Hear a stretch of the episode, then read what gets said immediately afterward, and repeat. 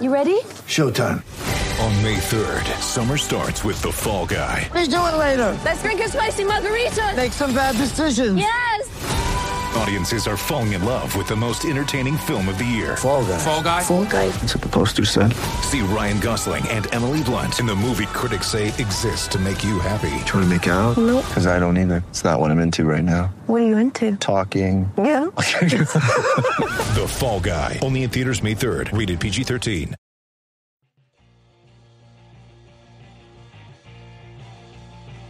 You're listening to the E2C Network, podcast by Auburn fans for Auburn fans. Brought to you by the Auburn Uniform Database. Visit them at auburnuniforms.com. War Eagle Auburn fans, welcome to Inside the Jungle, your source for Auburn men's basketball analysis and discussion. On tonight's episode, we're going to be breaking down an Auburn Tigers victory by the score of 73 to 66 over the Tennessee Volunteers who were visiting the number 13 Tigers in Auburn Arena. The Tigers record now stands at 23 and 4 on the year, 10 and 4 in the SEC. We're going to break down all the action, the notes, storylines from this game. And to do that, I brought in my friend and co host, Mr. Drew Hooper. Drew, I, I didn't have you on last episode, but I don't know that you could have stand to talk about the last game. Oh, I have plenty of hot takes, but I promised everyone that I was going to give the same effort in the last podcast as the team did that night. So I just didn't even Mm. show up. no, you didn't show up simply because our schedules didn't line up. You wanted to show up. Uh, the the team's offense and the team for that matter in the last game. Uh, that yeah, they they were non-existent uh, pretty much uh, through most of that game. There, thankfully, uh, the team did decide to show up uh, for the last part of the second half in this game, resulting in a win. So, thankfully, Drew, you and I are not talking about a three-game losing streak. Can you even like wrap your head around how the Auburn collective would have lost their minds if we had lost three in a row? I think Bruce Pearl would have lost his mind. Uh, I think from what I what I saw about the Georgia game and some of the things that came out after that, and he put a bunch of guys on blast by saying after Okoro, I really I really don't know who who my guys are. Uh, they weren't showing up, weren't coming ready to play, and look for a long stretch tonight like that was going to be the case again, but turned turned it around the second half. So let's let's expound on that a little bit here. You know, obviously the struggles started once Okoro went down, but on the other hand, you know they won a couple of games without him, and there have been games with Okoro struggling to score or have substantial statistics in areas that we're used to him doing those things. So, in one hand, I would say this team was built to uh, win without him scoring in bunches or doing just significant things. But on the other hand, you, you can't ignore the backslide that happened for this two game stretch, and I guess we'll count three quarters of this game as well with Tennessee. So, do you really think that we are built around one player, or is there a lot more going on than just missing one player? Oh, there's a lot more going on. Uh, this team missing Isaac Okoro, yes, it hurts, but they are not worse than Georgia, worse than Missouri. Not in any stretch of the imagination. Uh, With the talent that they have on the bench, the talent that they have in the starting lineup, uh, they are still a top four SEC team without Isaac Okoro.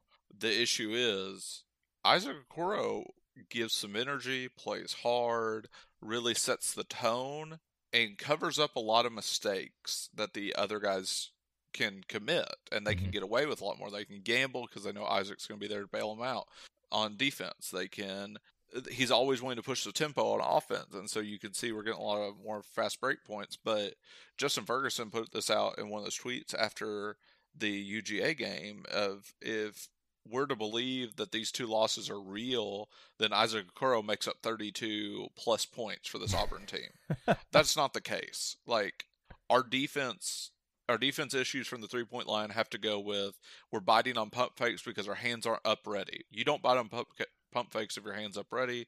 You don't you don't give away just gobs and gobs of threes if you are having your hand up ready to defend the ball. And as far as offense goes, there there's some things there. We're, we're settling too much on the three. I what happened in the second half today is our big men decided to to play down low, specifically Anthony McLemore, and that opened up the three point line. But whenever you have four in, one four one in, four out, then you're always going to be crowded on the three point line. So I, it's the little things that we're not doing. But Isaac Okoro was a good enough player to cover up some of those mistakes. But now we can't make mistakes whenever he's not in the lineup. And yeah. I, I hope this grows this Auburn team to be better with him coming back into the lineup. Let me see if you agree with this analogy. What I'm what I'm hearing is, is Isaac Okoro was the band aid to Auburn basketball's wound. Does that sound feasible? What what we're kind of describing here? I I, I don't think he's a band aid. I think he was the last piston that keeps the engine running. And some of these guys were, were being lazy pistons. They weren't wanting to, to chug along. They were getting too much in their own game. And it, this is still a team sport. There's still five players out on the field or not on the field, on the court. And I mean, you need everyone giving their part. And I, I think getting punched in the mouth against Georgia, like just utterly embarrassed. It, right. it was only a 10 point loss. Missouri, you can kind of, it was just a weird game. But Georgia yeah. was, we didn't show up. We didn't, we never looked like we wanted to play.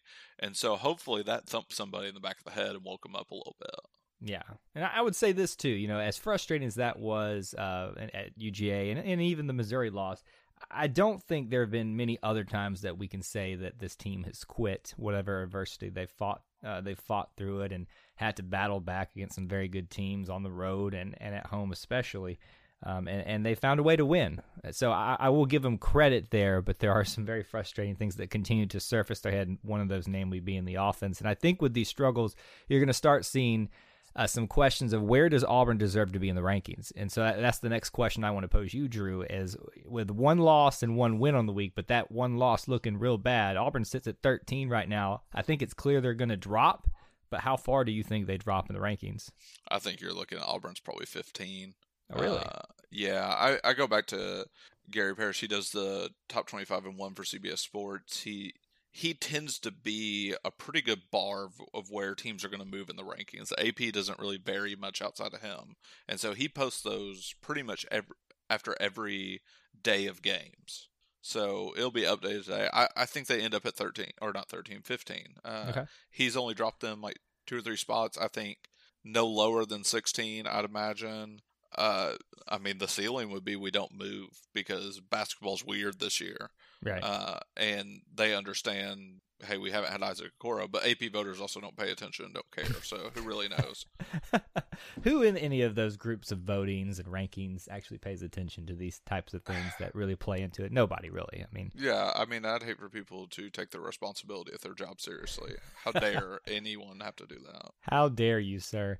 Uh, yeah, I'm actually encouraged that you you think that would be as far as they fall, and that's kind of my hope is that they'll look at the actual context of the situations and uh, hopefully see that Auburn is a lot better when all the pieces are together. Now, granted, if all the pieces aren't going to be together the rest of the way, then you kind of have to question and continue to drop them down if they continue to underperform. But thankfully, they did in this Tennessee game, and I'll just give a little bit of perspective for those of you at home that maybe weren't able to watch or listen to the game of how it went.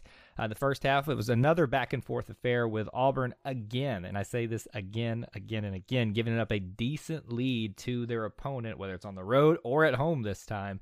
Uh, this time to Tennessee going into the half, almost a double digit lead. And in the second half, Tennessee got up to about a 17 point lead. And that's where Auburn fans pretty much gave up on it. But lo and behold, Auburn does again, storms back with around 10 minutes or so left to bring home the win eventually by the score of 73 to 66. Drew, was there any point during the flow of this game that you thought we were done? Uh, Yes, I mean, I th- I thought coming out the second half, especially when Tennessee kept growing and growing their lead, and Auburn didn't seem to have a counterpunch. It just seemed the same old thing. I it, it felt like we were about to repeat Wednesday and last Saturday. It, that's just really what it felt like.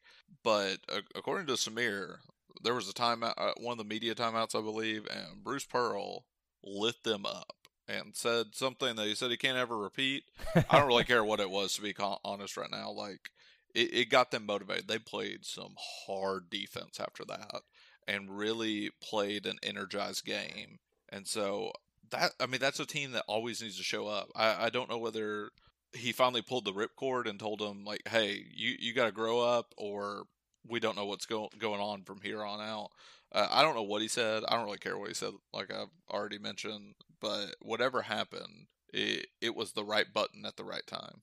I think he needs to have that type of speech prepared uh, for the beginning of every game and every half at this point, especially while Okoro's out, to get these guys motivated. And, and you touched on this, the very physical nature of Auburn's play, but I'll say the very physical nature of this game. I got the feel, um, even from the start, that there, you know, there was Tennessee here playing with a chip on their shoulders, and Auburn, you know, kind of with the chip of, hey, you're not going to come in our house, or at least they were trying to uh, for most of the game, trying to fight that off and, until they gave up a 17 point lead. But, you know, some things that I even noticed, like McLemore was in a battle with his guy down low. Mac, uh, McCormick uh, was all over uh, his man at times and, and kind of gave up a couple of stupid fouls here and there. But uh, I just.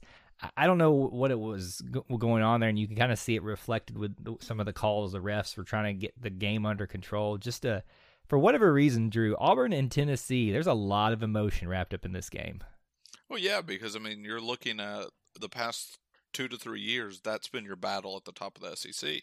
Right. Uh, it, yeah, Kentucky's been around, but really, it's been Auburn and Tennessee, and so they've been your biggest threat. They've been your your biggest competition, and it's just so happened that we've we've ended with them towards the end of the schedule the past couple years, and so that everything's always ratcheted up. I don't think there's a rivalry, but I think there's a healthy respect of you need to beat these guys because mm-hmm. it, one is a good resume builder. Two, you need to prove to yourself you can do it, and and three, it's you always want to get one over on an SEC opponent. Well, you kind of uh, took the words right out of my mouth there. I was kind of thinking, is there a rivalry? I don't know that we can say that yet. And and I'd even ask you this, Drew. Would you say there's more of a rivalry with Kentucky or Tennessee at this point? Uh, I don't really think there's a rivalry with, with either of them. Okay. Uh, I think Kentucky it's one of those that we are working to dethrone them, and you're never gonna be able to take a blue butt and dethrone them, but you can disrupt them. Right. And I, I really think that's what we're working towards. Tennessee is they're going to be a good quality team. I don't like Rick Barnes, but he's a good coach. Like I can't deny that.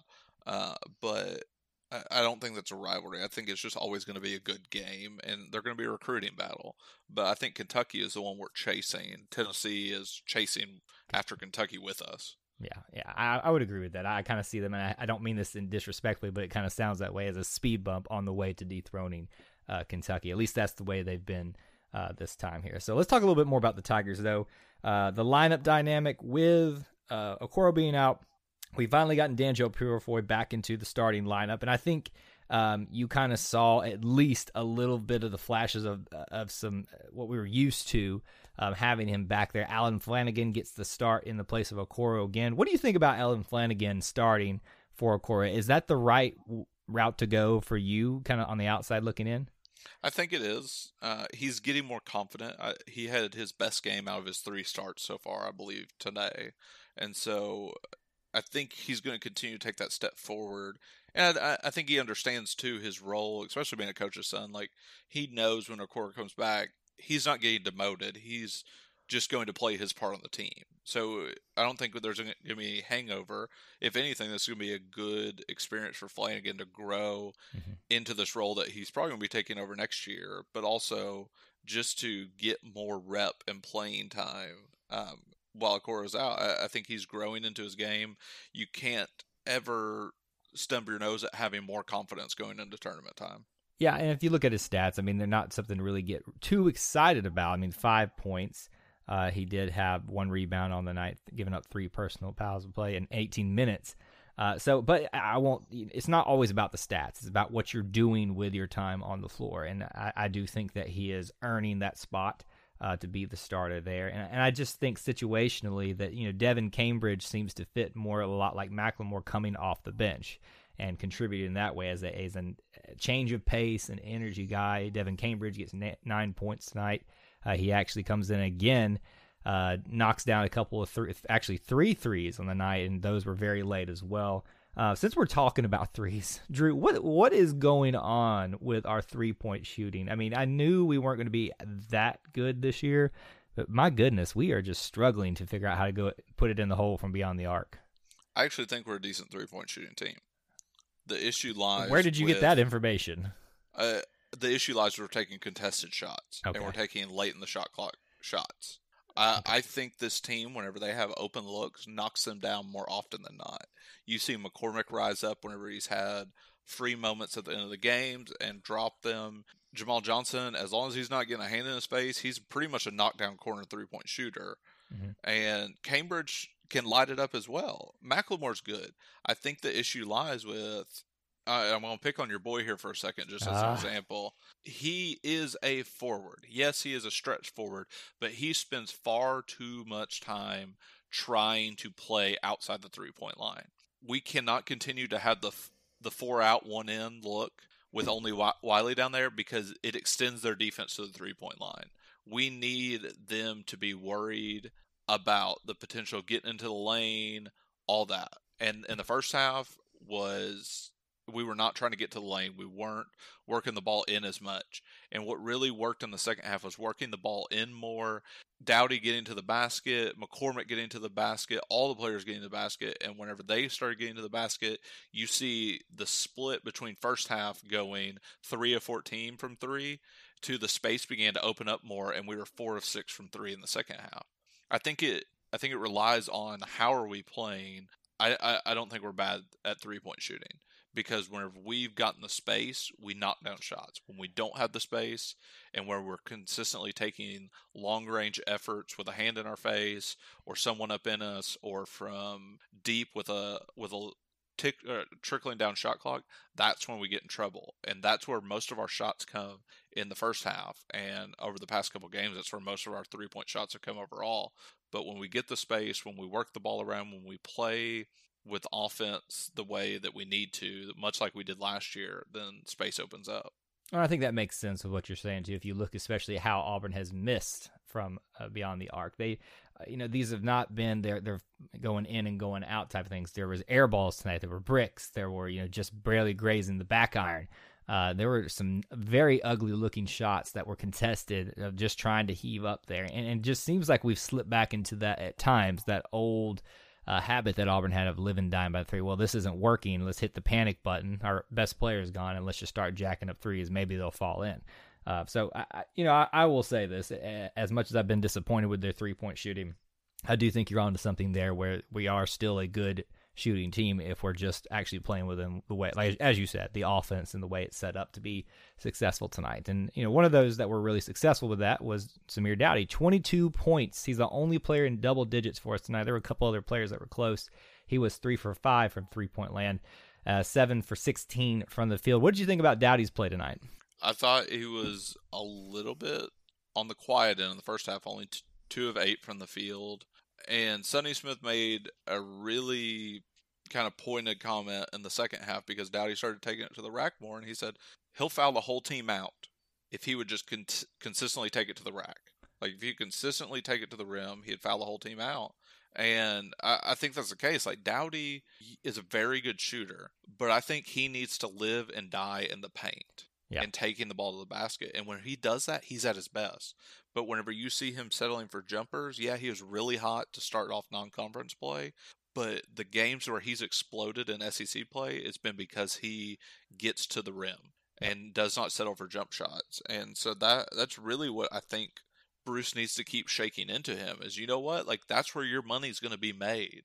Yeah, you're a knockdown shooter whenever you need to be, but if you want your point total to keep going up and this team to keep winning and scouts keep looking at you, get to the basket. Prove you can score with contact, you can shift around, you can draw fouls. Like that is that's NBA quality right there, and that's really what's going to get him looked at. You know, I think the thing that Samir struggles with is probably what some other, you know, I'll throw J'Von into this too, of trying to fit the mold of last year. You know, I've got to be the Jared Harper in J'Von's case. I've got to be the Bryce Brown in Samir's case. And, and no matter how hard you try, you're not going to be. You know, you're your own person. You're, you're you're a different type of player. You know, J'Von has really stepped it up at times when he's taking that mid-range jumper right there around the free throw line. You know, and Samir, as you brought up, is doing really well when he goes to the basket and fouling out basically the entire team. I mean, that's part of the reason tonight, even with his three three pointers he had, that he scores so many points for us is because he was taking it to the basket. So if we can, as you said, just drive it, shake it into them, that stay within yourself, and then these other areas will open up. They're going to continue to have success because for the longest time we were we were screaming, "Where's our guard play? Where's our guard play?" Well, well, it's here, but we've got to have y'all do the things that make us most successful as a team, not just individually tonight. I thought Wiley also had a very quiet game tonight. Uh, he had 9.7 rebounds, but again, there were definite clear times where I, th- uh, sh- I thought he showed clear dominance in how different of a player he is this year. Yeah, it, I wish he could have played better today uh, because he those hands, those hands, he was struggling with a little well, bit. He, he he started going back to low point in the ball, and you just can't. You're six foot eleven. Like the Lord gave you height for a reason. D- don't go down among the bushes when you're a tree. And uh, I, I think he did well in the first half. Really kind of pacing a little bit. He he drew a lot of fouls, and uh, I, I regret that he did not play better today. I, I think he, he could have. I think he should have. Uh, I know I completely ignored what you were asking me and all that, but, But no, I was, he- you I know was what's lamenting funny? about that a little bit. What's what's funny here is I've also been ignoring what you've been saying here because I'm just like reveling in the fact that you had like a pearl of wisdom there. Don't go down amongst the bushes when you're a tree. I'm going to write that down and have that like as a quote on my wall now, quoted Yeah. by Drew Hooper on February 22nd, 2020. There you go. I mean, how much are you charging for these pearls of wisdom? oh, I mean, I would hate to get in trouble with NCAA, so I, I can't charge anything. that was good stuff there. I appreciate that. Yeah, but no, I mean, you weren't ignoring us. I mean, you're just pointing out, you know, while he had a quiet game, the reason for that quiet game is because he was low pointing the ball and, and just not doing some things that he was uh, tip that he's typically been successful at tonight. And I think that's the difference tonight in Auburn versus Tennessee. Even without Okoro, we've talked about at the very beginning of this episode, this team is still very good. It is still a top four team in the SEC, and it is still a top 25 and higher team in the NCAA if they all do the things that they are best at. Samir needs to drive. J'Von needs to take the mid-range jumper and dish it. Uh, and, or Austin Wiley needs to utilize his size and his power and his strength. If they, if we can all play within ourselves, these struggles are going to get less and less over time. Uh, the other thing I wanted to bring up tonight is supposedly that Tennessee was the best defensive team statistically in the in the SEC. Now, if you look at point totals and stuff and our performance tonight, I don't. I, I'm kind of leaning on did I think they were a really good defensive team or not? What did you think about that? Yeah, I think they're a good defensive team. They they out rebounded the crap out of us. Yeah, like, that- that that says a lot. Like whenever you can, I mean, they couldn't keep us off the glass on the offensive end a couple of times, quite a few times. But I mean, overall, like to win the rebound battle, we typically get up like 19, 20 offensive rebounds. Like we've been pressing that a lot lately, and to be able to keep us to 14, maybe 15, Mm-hmm. yeah, yeah, only 15, I think. Like that's pretty good. Like that's eight more points that we could have scored off of those four rebounds if we would have got to the 19 mark or or something like that. Uh, I, I thought Tennessee played well. Like they're a team I'm not looking forward to seeing in a few weeks uh, at Thompson-Boling Arena. Like that's just Yeah. it's not a fun place to play. Like they're obnoxious and annoying. It, it's going to be a good game, uh, Yep. and so I'm. I think Tennessee, for the issues that they've had this year, I I had them dead to rights, and Right. they they got a little luck in the second half of the season and got the NCAA to actually do their job and approve a player to go ahead and play. So Right. that that was a big shocker in the world, but it worked out, and they've really done a good job putting together a salvageable season. Uh, whenever they should have been dead in the water after they lost their point guard. Yeah, and Drew's uh, referring to Santiago Vescovi, and yeah, he is he's quite a specimen. He made an impact very early and often against Auburn. He only gets uh, ten points on the night, but man, he was a factor, especially building that beginning lead for Tennessee there. So you can see why Tennessee really wanted him there. Uh, but yeah, I, I am not looking forward to the rematch. Uh, they will have an even bigger chip on their shoulder. Uh, to use against us when we end the regular season uh, there in Knoxville, Tennessee. So I'm not looking forward to that. I, I do want to give one final shout out to that, and that is to the Jungle, and they are still undefeated. They are the sixth man at this point. I know I love to give credit to my boy Anthony McLemore. No matter how much everybody hates on him, that he is the true sixth man. But my gosh, I, I don't think this team is would win this game tonight without the support of the students in that fan base. That place was rocking, especially when they felt that comeback start. I, I Drew, I, I know you haven't been to a game yet, have you, at Auburn Not at Auburn Arena, but I do want to pause you. Okay. Because I feel like you're running past something that needs to be brought up right now. Okay. How are you going to leave everyone's boy Jaylin Williams out of this conversation right now? My goodness, Drew, I don't, Dude I don't deserve to be on this podcast ever again. What is wrong with me? I I am in love with Jaylin Williams. Oh. And it may just be like I love a hype train and it has broken away from the cart and it's going downhill as fast as it can right now. But I loved him in that Georgia game. That's the only thing that you would have heard me say positive about that Georgia game. I thought he played phenomenal for not playing but bit minutes all year to come in on the road in the SEC and get decent minutes and really kind of show out and show up. And then today, just to see that confidence grow and to watch the performance, dude went off the backboard to himself like it was an NBA All Star game. Like, Can we hold on? holy crap. Pause there for two seconds. Can we address this? Do you think he actually did that on purpose, or do you think it was just timing? He went too far up for it and immediately was going in for the slam. Like I, I think he really saw that was my only option. And the, I, I've watched it like six or seven times before we got on. Like I, I honestly believe that's exactly what happened.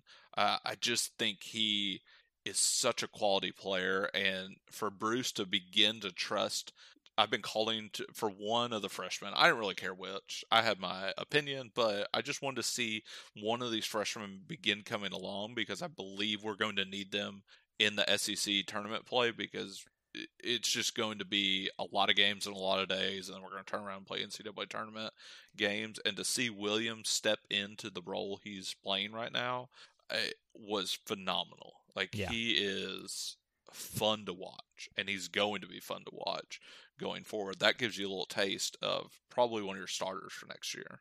And here's what I love about this now too is it gives us a good little mix of different size and combination of, of skill sets uh, to kind of rotate around. And I'm not saying this is necessarily how it has to work, but you know if you, you think about a couple of groups here, you've got Austin Wiley, Anthony McLemore, and Jaylin Williams in one group. They tend to be a little bit bigger and can probably be you know interchanged with each other a little bit depending on what the situation is. Then you've got Devan Cambridge, Isaac Okoro, Allen Flanigan. They kind of fall into that same group. And then you can even throw Jamal Johnson, even Turbo Jones, if you ever get some uh, time in with uh, Bryce. Not Bryce. Wow, I'm slipping back to old days here.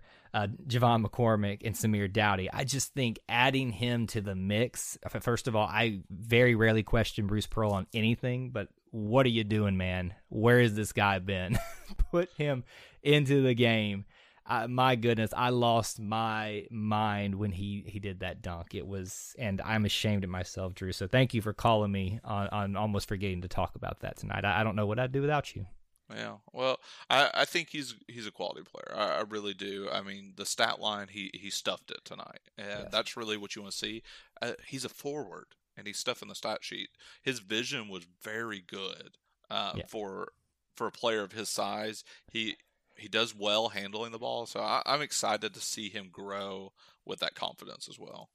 Well, hello, Jaylin Williams, and we hopefully this, this is just the beginning of your time playing as an Auburn Tiger this season and beyond, because it has been in three games uh, that he's been seeing time. It's it's been fun to watch. All right, well, let's talk about the next game here. Uh, we're heading to Ole Miss to Oxford. we're coming to Auburn Arena. You're right. Don't even don't. I had look. to go. I had to go to that Hades and watch that game. Don't You're right. don't don't say we're going back there. See, this is the guy that just forgot about Jaylin Williams. You can't trust a dang thing I say these days. Uh, we're hosting Ole Miss, thankfully, at home. They are 13 and 13 on the year, 4 and 9 in the SEC. The game is this Tuesday, the 25th, 6 p.m. Central Time. You can watch it on the SEC network.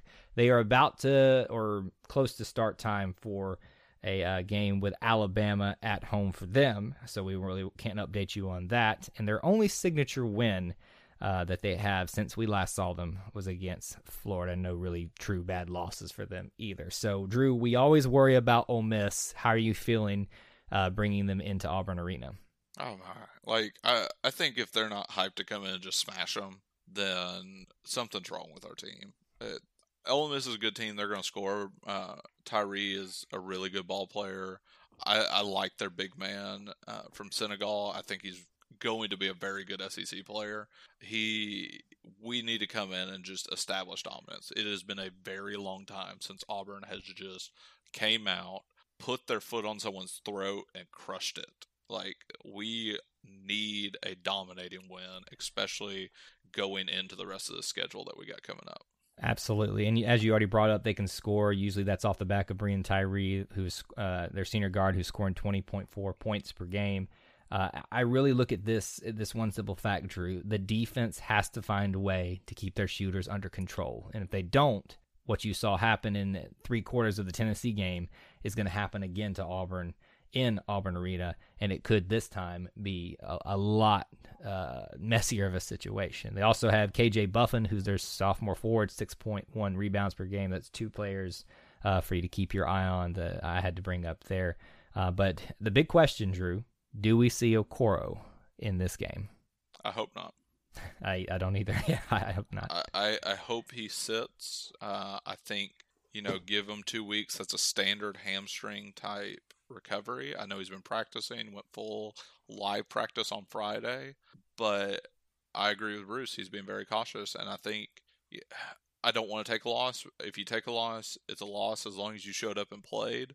But it, I, I, think this team still needs to figure out a little bit about themselves. Yes. Uh, yeah. Put the second half that you put together and go forward and put a whole game together.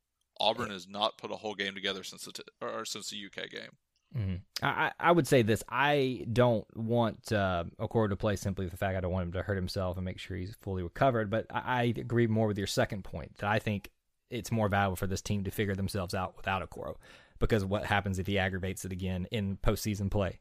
You can't fall apart, or else you're out of the tournament, or what SEC or NCAA. So uh, I think there are several advantages to uh, Okoro not playing, and both benefit the individual and the team. But we'll see what happens uh, this Tuesday night, and we'll update you after that. I want to give you a quick update on the women's program before we get out of here. They actually went uh, uh, hosted, excuse me, um, number nine Mississippi State, and they went to overtime and lost 92 to 85. Now I know we've been talking a lot about losses with them lately, but if you've been following them, you know that they have played some very good teams very well, which is very encouraging with the young team that they have. And it's frustrating with all the losses right now, but I'm, I'm more impressed that, than I've been frustrated lately with them, especially going to the wire with uh, number nine Mississippi State. Now it doesn't again get much easier. Their next game, they're heading to number 16 Texas A&M on the road uh, this Sunday the 27th, and uh, that game will be at 3 p.m. Central Time on ESPN2 is where you can watch it. So that's all we have for this episode. Before we get out of here, Drew,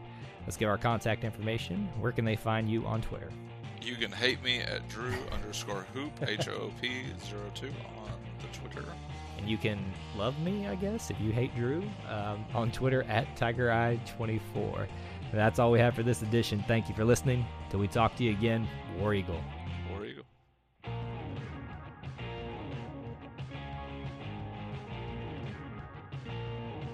Before you get out of here, we want to remind you of a couple of things. Head over to e2cnetwork.com, our website where you can find everything that you'll ever need from us podcasts, blogs, and even ways to help support the show. If you want to find individual episodes, you can download all of these on iTunes, SoundCloud, and Google Play. So until we see you again, I want to remind you of one thing that here at the network, we believe in Auburn and love it. The only question remains do you?